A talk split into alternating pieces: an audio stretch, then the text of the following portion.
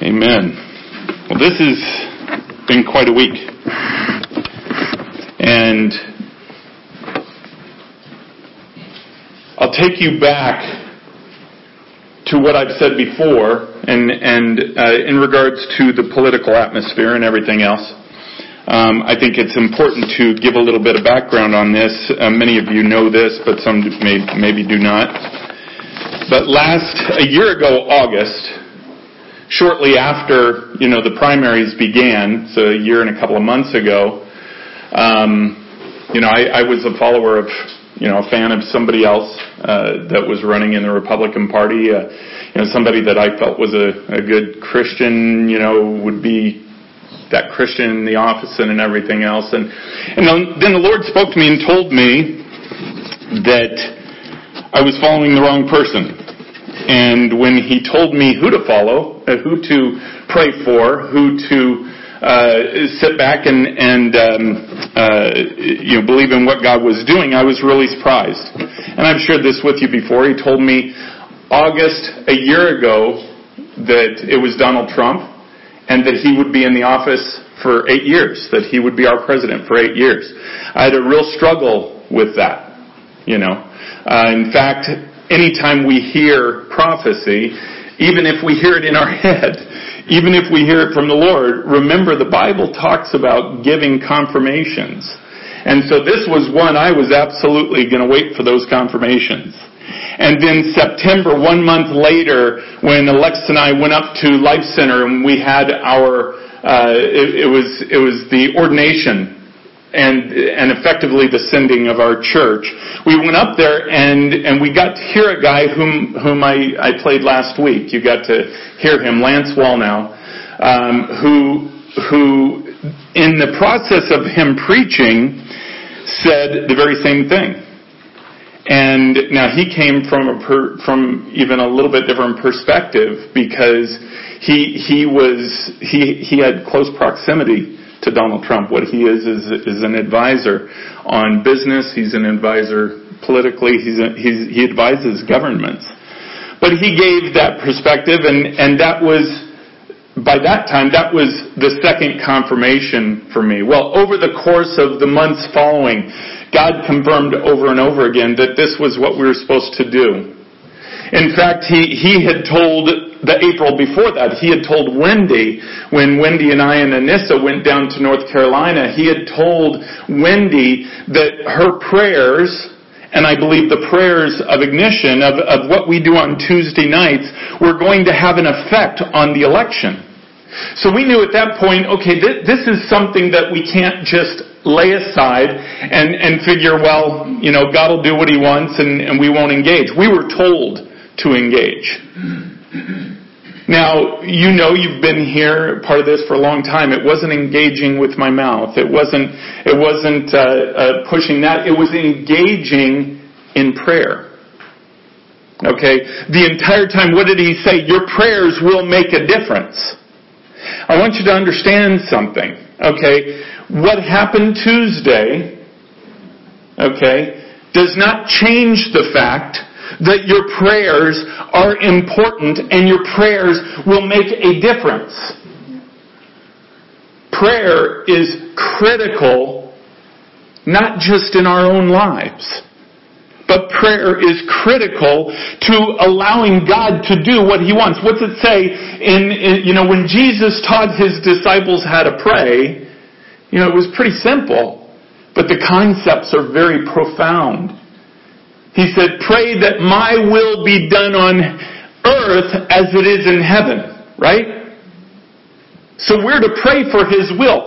We're to come in agreement with Jesus Christ, in agreement together to pray for His very will that is in heaven to be done here. What does that mean? Well, we talked about a few weeks ago about books written in heaven, right? Psalm 139 said, each of us have a book that's been written about us before we were ever born. And what that book consists of is God's will for our lives. Okay? But then it also talks about in Revelation that there are books for the nations. There are books for churches. There are books that God has books in heaven for everything. And what it is, is it, these books are written before time. It's His very will for those people. It's His very will for those entities. So we're to pray in agreement for what God intended for this nation, right? That's what we've been doing. That's what we've been doing on Tuesday nights for a long time. Okay? We've been praying for His will, not praying what we think His will is. Okay, even though he told us what it was going to be, even though it was difficult to say that out loud, wasn't the popular thought, certainly. But even though he told us what it was going to be, he never said, pray that this happen. He just said, pray for my will. Agree for my will. See, that applies in our nation. It applies in our personal lives. It certainly applies now when we have the continued divided nation that we have had. But I want to share something with you because this, this is significant to me. What happened Tuesday night, and, and remember, remember what happened, I shared during communion, what happened Tuesday morning with me. Okay? I felt that that was not just for me. I felt that that was also for ignition. Okay, almost a graduation, if you will. I felt for a long time now, and, and I can't even explain this, so, you know, take it with a grain of salt, whether you believe it or not. I'm just telling you where my brain is, and where I've felt the Lord impressing on my heart for, for months, at least six months.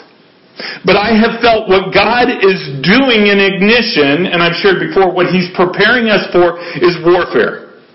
That's why we've been going through, you know, a spiritual warfare series for, I don't know, three, four years now. All right. Okay, He's prepared us as warriors, but for what? I think he's revealing that. I have felt for a long time that, that what ignition is called to do goes hand in hand with what is going on in our country. And that's why we knew what was going to happen Tuesday night was going to be a shock to most people. We knew that it was not going to end the division in this country but in some ways, even plant further division. In some ways, take that divide that is already there and widen that divide. And I want to share with you why. Okay? It's not because of ideologies. That's important to understand. It is because there is a war going on. There is a very real war between heaven and hell, if you will. Okay? Satan, our accuser, who comes before the throne day and night, bringing before him anything that he can find on us, is warfare against the church.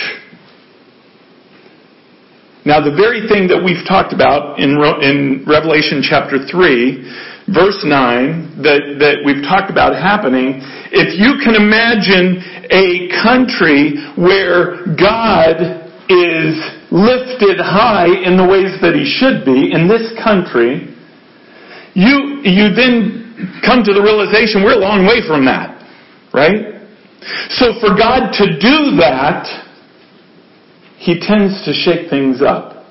You look throughout the Old Testament, throughout Judges, throughout 1st and 2nd Samuel, throughout Kings, and you see every time Israel fell away from the Lord, for them to come back, there came a shaking. There came a point where it didn't make sense. What's going on? There came a time of testing of His people. Do you really want me or do you just want comfort? See, we're in that testing right now. Do you really want Jesus Christ? Do you really want His favor? Or do you just want to be comfortable and sit in your comfort zone, even politically, where let's just not have the divide, let's just not fight. See, the problem is the divide is because there's the warfare.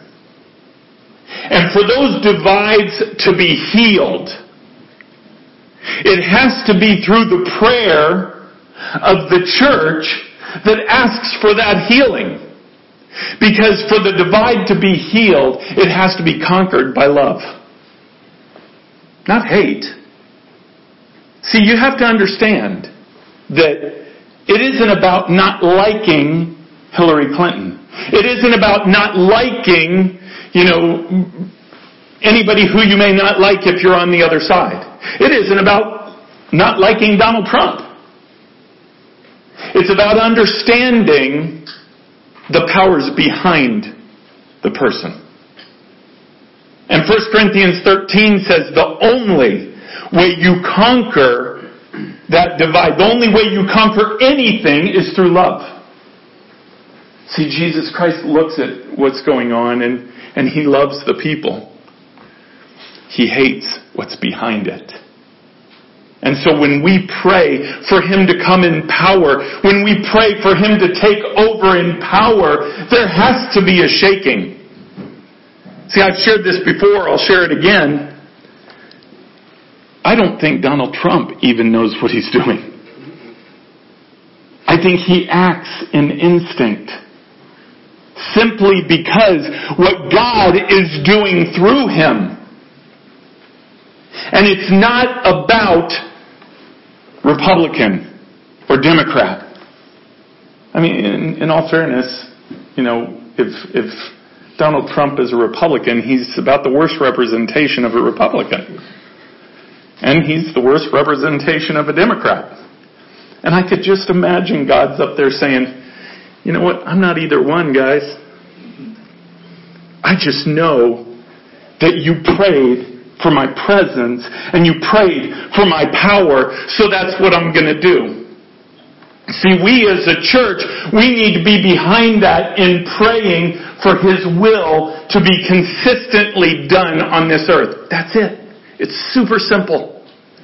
We don't have to ask for this particular thing or that particular thing. Jesus said it's simple. Just be in agreement for His will. Why? Because then we place it in His hands. He knows better than us anyway. And then we just act in obedience. Well, Friday morning was interesting for me as well. God gave me a word. It was at 4:18 in the morning. And, and by the way, I don't know.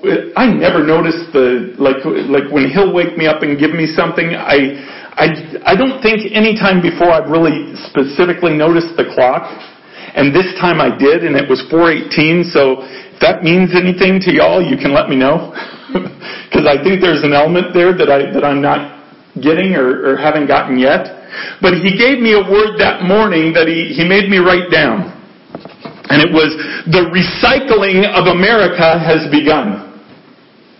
That's what he woke me up to tell me. The recycling of America has begun. And as I got to thinking about this later on that day, I looked up the meaning of the word recycle. Because you know, that, that's not a word I, you know, would just put in my head or use or whatever. And I certainly wouldn't think of that in terms of America or who we are as a government or anything else. So I looked up the word recycle and it means this to treat or process used or wasted materials to make suitable for reuse. Okay, that's pretty straightforward. So, how does that apply to America? The recycling America, of, of, America has begun. So I, so I looked up the process, and, and you can look up the process of recycling on all kinds of different things on plastic, on glass, right, on rubber, on all kinds of different things that, that we recycle, but the process was basically the same in each one. And it boiled down to four things. The first is the collection of the old product. Okay, when, when you, when you have a bottle, we have these bottles here that, that we drink, these plastic bottles. When, when you, when you're done with those, you're supposed to scrunch, scrunch them up and put them in a separate trash you know, bin, right? If you recycle. You put it in a separate trash bin. That trash bin is collected. The collection of that trash, the collection of that used material is collected and brought into one place. Then the second phase of that is breaking down those elements.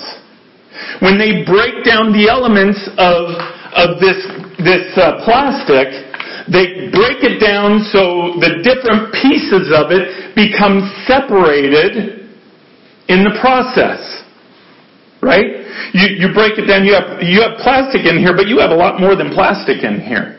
You know, you've got this paper, you've got dirt, you've got other, other chemical elements that aren't supposed to be there that have attached themselves to this product.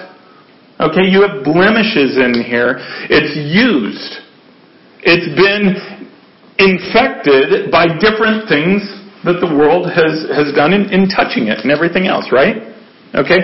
So when it goes into this breakdown mode, it breaks that down. It literally melts that away so the, the chemical compounds separate and they can separate what is bad to bring together what is good and what is usable again. That becomes the raw material phase. When they take what was, what was separated, they separate out the dross, Okay, like what it talks about when, when you're purifying gold, you burn and you, you melt gold, so it takes all the elements that are not pure, rise to the top, and then they could scrape off the dross. That's called dross. It's the same concept. It's purifying it through heat, purifying it through breaking it down to the basic elements. Then it becomes raw material. Okay, in the case of plastic or in the case of glass. And, and then what they do is they, they produce this, this raw material into, into uh, packaging that can be used by the different companies. And then they resell something that had been used before, had an intended use, and then they were able to melt it down and, and use it again. Then the last one, the last phase of this is producing a new product. Okay, with the glass, they can now produce and make new glass. Glass that's been broken up, or, or in the case of the plastic bottles, now they can reproduce different bottles. They're not having to, to take those and put them in the, these, these trash dumps to where they'll sit for eons, right? Okay, this helps the environment. But it's more than helping the environment. It is making something that has been unusable into something that is now usable. I think why God used that word in the recycling of America has begun is because what He is doing is a shaking up right now of this country and that process is going to shake out the corruption that has been so embedded. And again, I'll say, corruption is not just in one party or the other. Corruption is all over. Corruption is rampant in this country. And for that matter, as America goes, so goes the world. There's corruption all over the world. And for Revelation 3 9 to even happen, that corruption has to come to a place where it's burned out of there. And we're going to get into that here in a minute.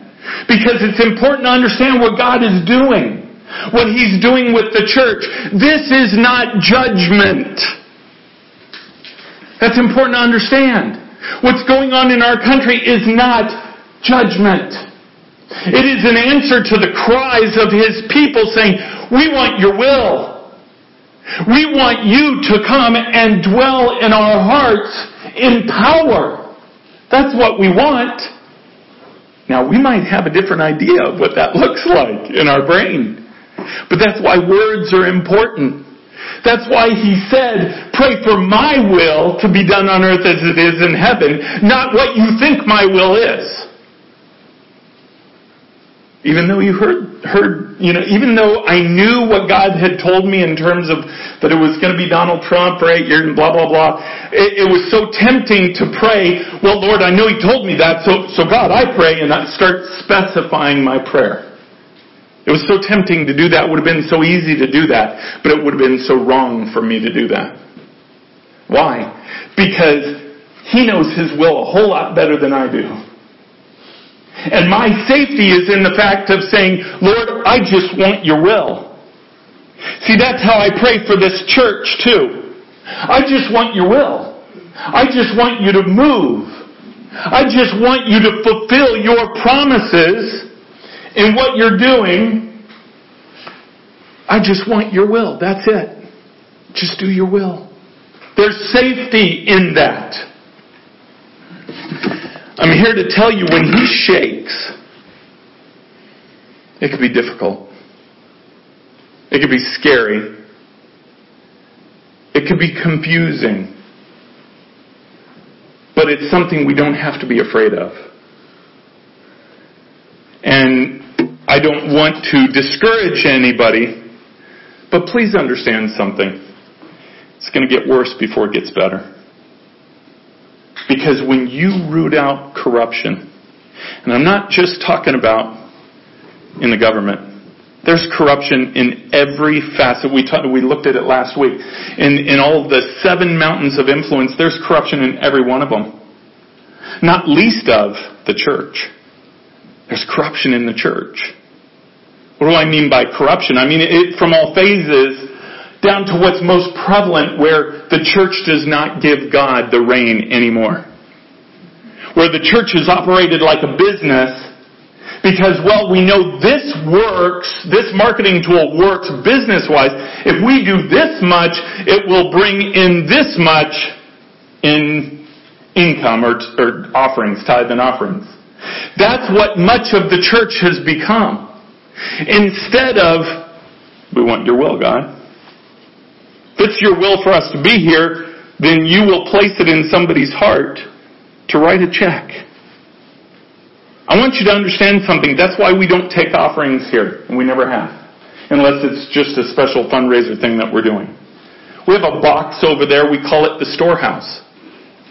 We don't take offerings here not, not because of any other reason except for the fact that we want your will, God. We want your will and 1 Corinthians or 2 Corinthians 9 8, we know that you promised to do your will and provide for everything that we need if it's your will for us to do it. So we don't take offerings here. I know for a fact, did something happen there? Oh, I, I know for a fact of what he wants to do here, he will provide for it the needs that we have. We're about to get into a building. Okay, I, I, I, I don't even know all the parameters of that.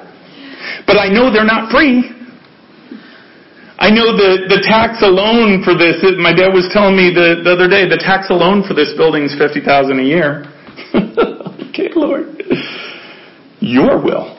Your will, not ours. Why? Because that puts the hook on Him.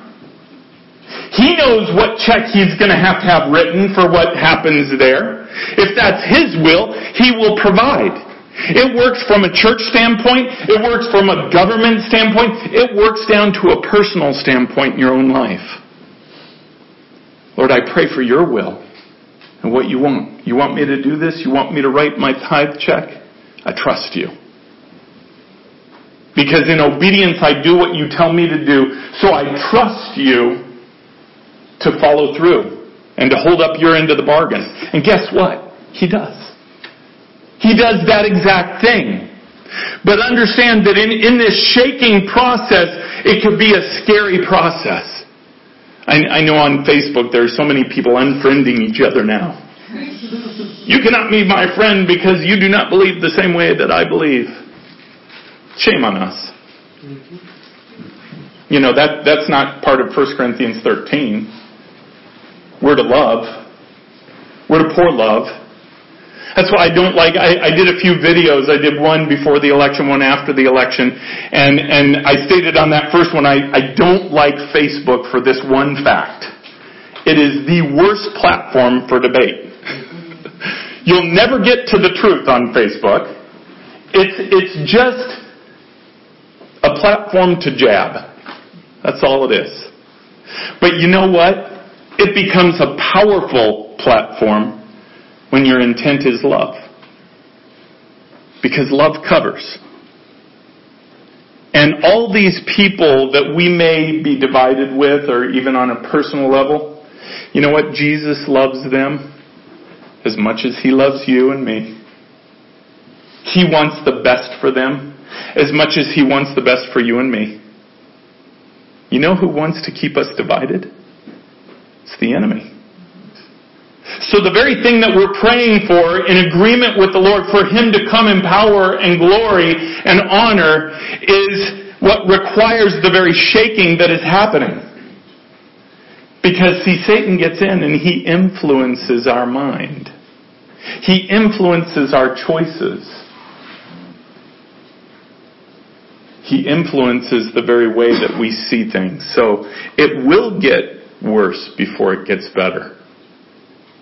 Because Satan's scared. You know, the other time, I told you during communion, I said that I've only experienced this one other time when, when it wasn't a vision, it wasn't a dream, I felt like I was really there. Well, the first time was an opposite experience. I was in a room with Satan. I knew it was him. I wasn't sure what I was doing there, except I wasn't scared. God wanted me to realize and see his fear. And this wasn't that long ago. This might have been a month and a half ago. But I'm telling you, he is scared. Because he sees what God is doing. He sees the church rising up, not with a voice, but through the power of prayer. And just saying, it's like we finally get it. Yes, Lord, your will. Your will. I just, I'll do whatever. Your will. Just you do it. I'm tired of doing it. I'm not good at it. I'm not good at this thing called life. You just do it because I trust you. You know a whole lot more than I do. and now you start to see the body of Christ doing that all over.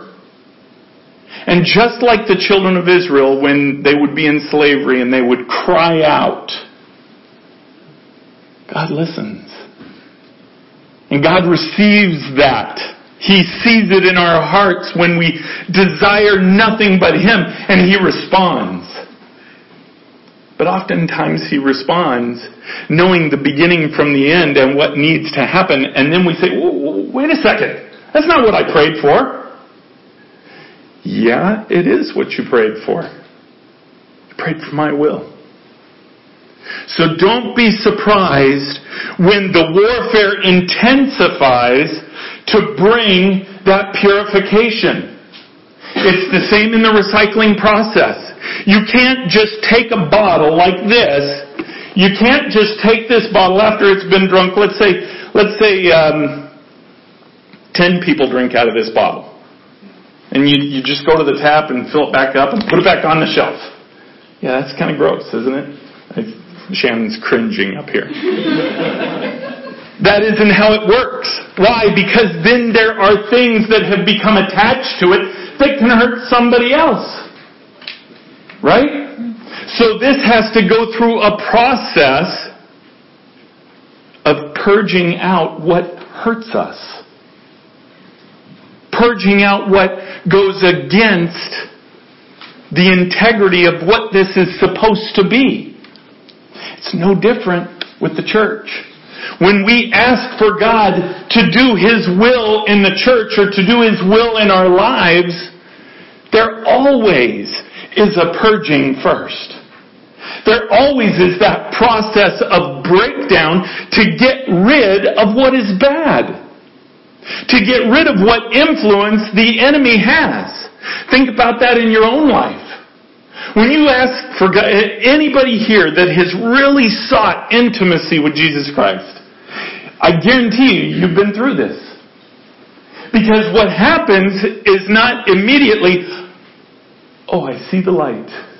I feel good. Life is awesome now. Mm-hmm. Right? It doesn't work that way. What happens is all of a sudden there's a shaking and, and there, there are things that, that happen in our lives that we can't understand. Lord, what? Okay, wait a second. I prayed for your will and I just lost my job. I really liked that job. That's not, that couldn't be your will. And, and God's up there saying, yeah, but if, if you saw what I want for you, it would make sense. Just trust me. Just trust me. And that's what he does. He has to purge out all the other stuff. And in, in the case of our government, don't be dismayed with what's going on. There is a purging that is happening. In reality, it hasn't even happened yet.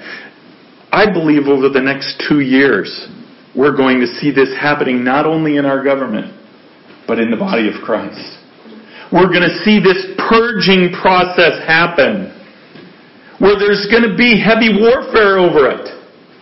As much as we prayed before the election for God's will, it is so critical that we pray now that we want His will. Father, we want your will because we don't want collateral damage in, in human beings. I don't want to lose anybody that is supposed to be in the bride of Christ. And I'm not talking about those who are already saved, I'm talking about those who are not yet saved. I don't want to lose any of them.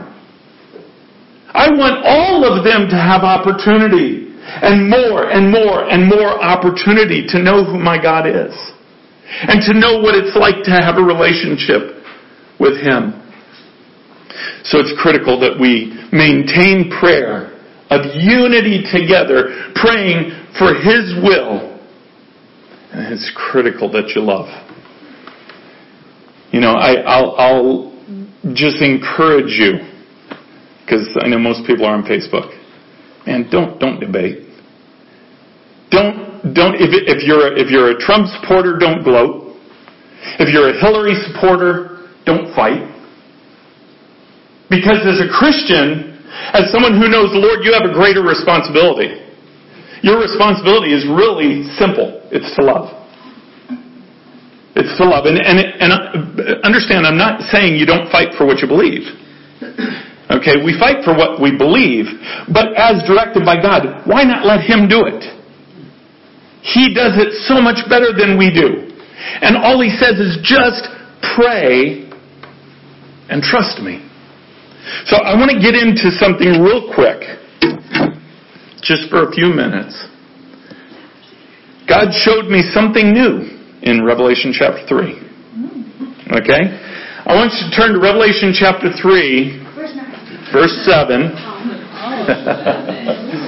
I know we've gone through this a million times. One of these days, we might just spend time just on this this one letter to Church of Philadelphia because it's it, God just shows me more and more in here and it, it blows me away. But this particular piece I want to bring out because this is happening right now. Verse 7. And to the angel of the church of Philadelphia write, and by, by the way, remember this is Jesus Christ writing this letter. These are Jesus Christ's words. And, and by the way, I'll, I'll, mention this too. This was written after the destruction of the temple. It, it, Jesus had, had risen from the dead, roughly, you know, uh, 30, what was it, 30 AD or whatever it was, somewhere around in there, 33 AD. Okay, he rose from the dead, and then some 35, 40 years later, you have a destruction of the temple, which was prophesied by Jesus. Okay, as we read into this, the, the prophecies of destruction that verse 10 is talking about here is not the prophecies of the, the destruction of the temple, which some people say. Why? Because that already happened. This was written in roughly 90, 95 AD. Okay, this was, this was some 40 years after, or no, 20 years after the destruction of the temple in Jerusalem. Okay, so and to the angel of the church in Philadelphia write, the words of the Holy One, the true one, who's Jesus Christ, who has the key of David, who opens and no one will shut, who shuts and no one opens. We won't turn to it now, but back in Isaiah, and there's a couple examples of this. There was a king that, that this was given to in Isaiah and said the same thing. He is, he was given the key of David, Okay?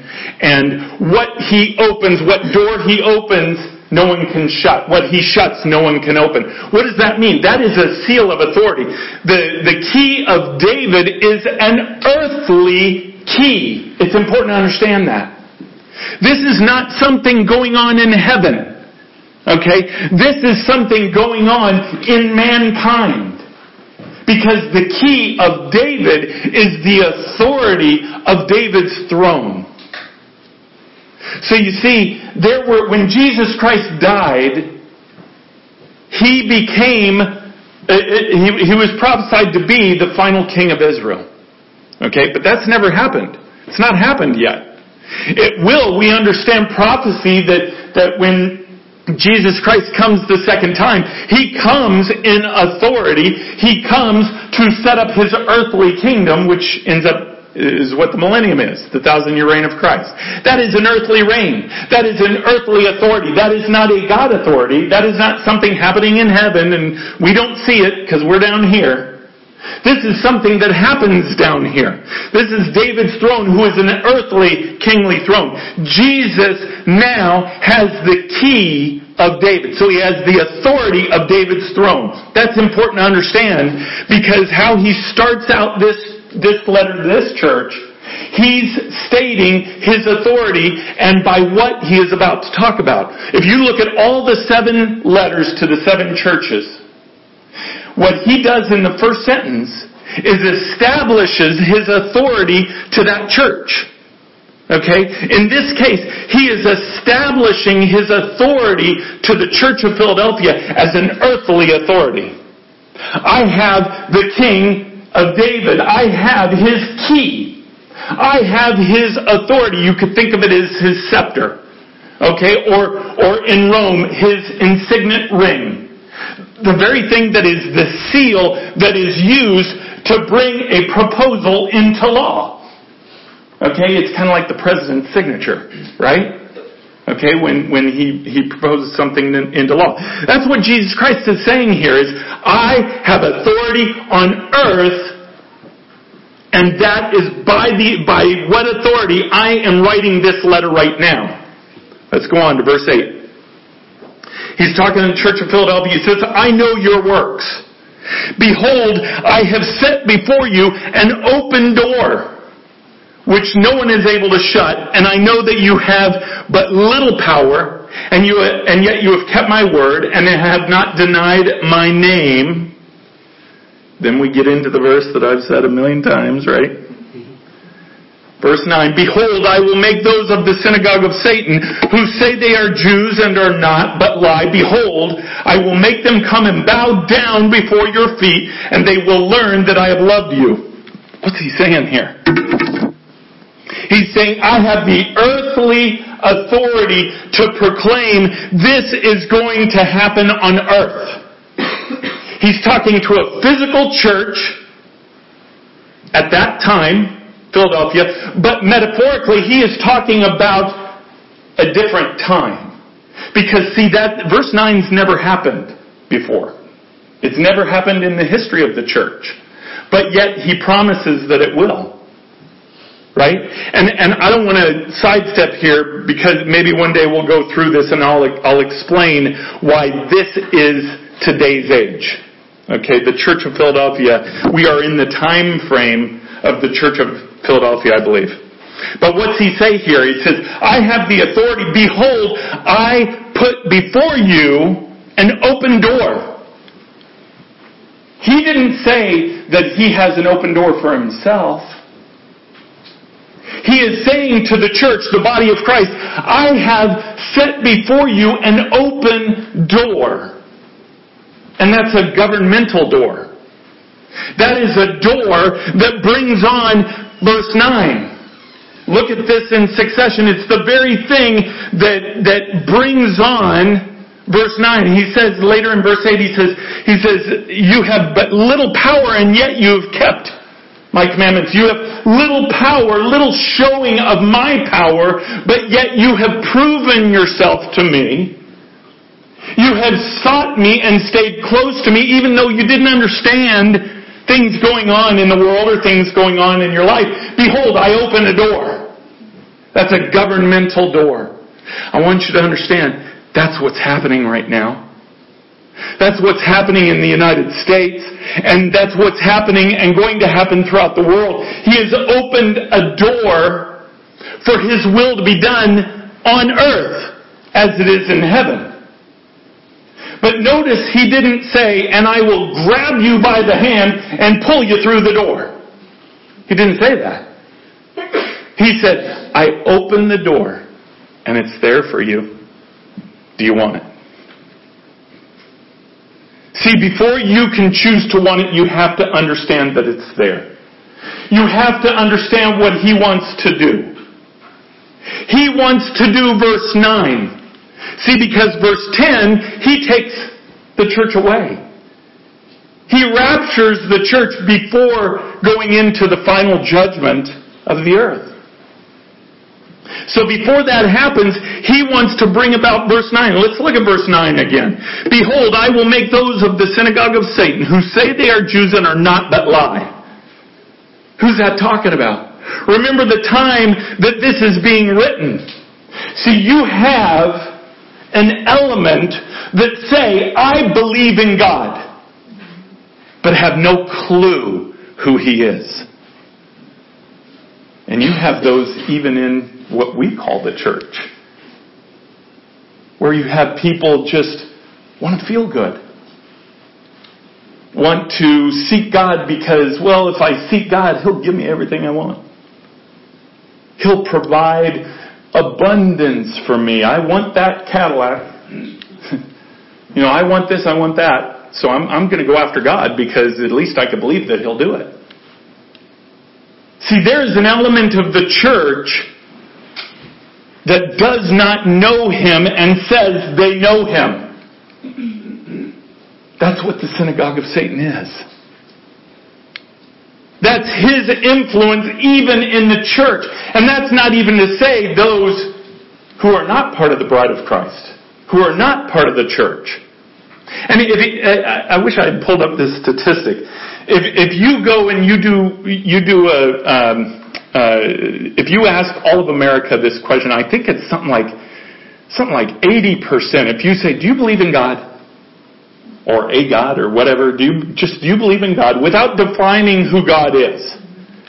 Most people, it's either 8 out of 10 or 9 out of 10. I can't remember. It was the majority of people say, "Yes, I believe in God." I mean, but yet we know good and well that there's a difference between believing in God and having a relationship with Jesus Christ. See, you know that when you're on the other side of it. It's like salvation. It's really hard to explain to somebody who's not saved what it means to be saved, right? But it's, it's almost like, well, when you do it, you'll get what I mean. you'll understand what I mean, right? Well, it's, it's the same way with this. But it's those people that say, I believe in God, and yet do not, and mock the very things that he stands for and who he is. See, that's an influence of the enemy. That's the synagogue of Satan because you can't choose a middle of the road. You can't choose to follow God or, well, I'll just, I'll just kind of follow God. No, when you choose Him, you become bought with a price. It's no longer your choice anymore. When you accept Him as Savior, you become His. So until that happens, whose are you? You're not your own. You're never your own. You have an influence one way or the other. So those who do not know him are influenced by the very enemy that he's talking about here. So what's he saying in verse 9? He said, I will make them come down and bow down before your feet. That's a crazy thought. That's a crazy thought. I want to read the, the Greek word for bow is proskuneo. And what it means is, it, it says here, the meaning of the word is to kiss almost like a dog licking its master's hand. Okay? To fawn over. To crouch to to prostrate oneself in homage or adoration. I don't know about you, but I've never seen that happen to the body of Christ yet, and yet it says it's going to. Now, why? Is that because we just become some great thing? it's because Jesus works in our lives to show how awesome He is. What's it say at the end of that verse? And they will learn that I have loved you. See, that word learn there gives a really important key to what's going to happen. It shows it's a process. It's a process of the world learning that Jesus loves His bride. I've talked about it before. This is the very readying of the bride. This is the readying of the church to be ready to receive her bridegroom. That has to happen. And what I'm saying right now is what happened Tuesday is the very beginning of prophecy coming true. That's the open door. You have an opportunity to allow the Holy Spirit to work and to come in power. By the way, you don't have to do it. You just have to be in agreement for His will. Pray for His will. As we seek Him in relationship, as we seek Him in our own lives, that's what adds credence to our prayer, right? The closer we walk with Jesus Christ in our personal relationship with Him, effectively, the more power, for lack of a better word, we have in our prayer. It doesn't change our prayer. It just gives us more influence in that prayer.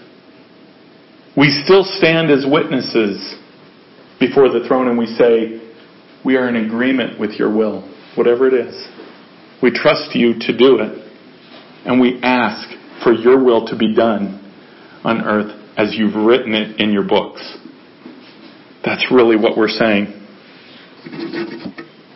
I can't get past the fact that I want you to understand that this is happening right now. And, and I felt all along for probably the last six months to a year that what God is doing in ignition is tied hand in hand with what he's doing in this country. And he's doing, I, I know there are pockets of people like us all over the world that he's doing the same thing to. But understand that he has opened a door. And he is now affording opportunity for us to trust him. Just to trust him and say, whatever you want. So I want to encourage you to not be afraid of that. And as things do get worse, don't be afraid. Just be in agreement for His will. Because we have to go through that breakdown process. We have to go through the process of purging out everything that will be defective in a new product.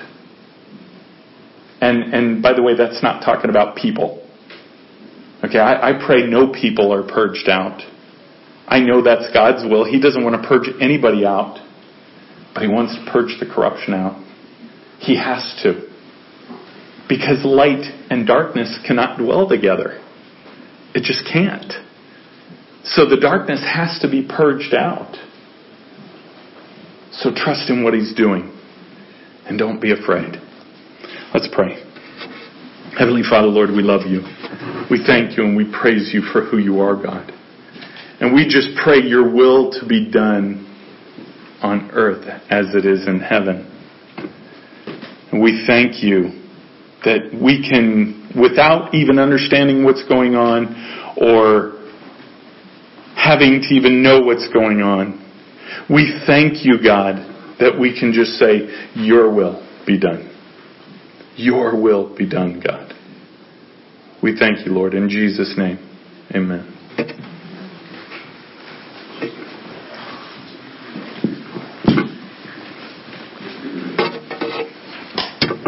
Wow. If that verse doesn't show you that there's layers and layers of depth in Scripture, I don't know what does, because that's um, that's pretty amazing. Um, you know, I was sitting there thinking how true when he said, "Love conquers all," and love is um, really very, very powerful, especially when you think about it in relation to another person. Yesterday, as I was worshiping the Lord, um, told me that I needed to do something before I even continued because of obedience to him. And of course, obedience brings breakthrough, which we've talked about. And what it was was a phone call to someone who um, had long time ago brought uh, some hurt into our family. And I realized that at the time, I didn't recognize that I was fighting the enemy. I felt like I was fighting that person and wanting to make sure that they knew what they were doing was harming the family. And the Lord has since shown me so clearly who my enemy is. You know, I've, we've always known that, you know, if you've been a Christian for any length of time, or even if you haven't been until later in life, you know that, you know, there's a devil and there's an enemy. But He showed me so clearly that the way to conquer this and to mend this and to break any strongholds that may be existing, which the Holy Spirit revealed to me that there still were some strongholds in this situation over this person the way to do that is to declare to the enemy via to them that you love them. And so literally it was a phone call to, as a sword against the enemy, to tell this person that I love them. And I just called them. I said, I need to tell you something. I said, I just need to say to you how much I love you. And it was, it was both beautiful and both sticking it to the enemy which is what is so great. See, when you think about fighting and and some of the acrimony and things that are happening, especially on Facebook, social media, and even in families. A lady just told me the other day that her mother, or, or that um, a friend of her, uh, a mother-daughter, are literally now not speaking at all. They've not only unfriended one another, but they're not even speaking face to face. They have no relationship now because of the political climate and what's happened being on the opposite views in this situation. And what we need to recognize is who our enemy is. And it is not each other. You know, when you start to see with a spiritual lens, you can find, I mean, truthfully, when even the company pedigree puts a dog commercial on trying to show that petting a, a beautiful golden retriever in uh, one of the, the uh, rallies, they showed uh, this, they, they did a, an experiment of this lost dog, and they um, they were showing that the that the everyone's love for this animal helped them to find things in common. They showed people with Hillary T-shirts on, and then people that have Trump hats and T-shirts. And at the end of this experiment, it was actually a really long commercial. I thought, what are they just suddenly doing, going to a documentary on the news? But they they said that it was it was an experiment to show that even with severe differences and the, the divided feelings that have been going on. This was, of course, even before the results. But they said, look at it, took an animal coming together to, to you know, pet an animal. So if the world can figure out some commonalities, boy, the church better get it together mm-hmm. and recognize that it is not each other that we need to be fighting. You can fight sin just as hard as you've ever fought it. And, and I knew that my first step in breaking any kind of stronghold that would be over this person or this situation or any other relationships involved with this is to first declare love. Because it is not about us having an issue anymore. It's about me taking the enemy on and, and recognizing that he has no place and no authority in this anymore. Amen. And wow, how freeing that is it will i mean who wants to be able to go to your job and you know your school and things like that and constantly be paranoid because of who you're around? Um, and love really does um, do some amazing things. So remember that and there's um, there's i know there's so much more to share. It's so it's so powerful. I wanted to only give you a couple of my quick announcements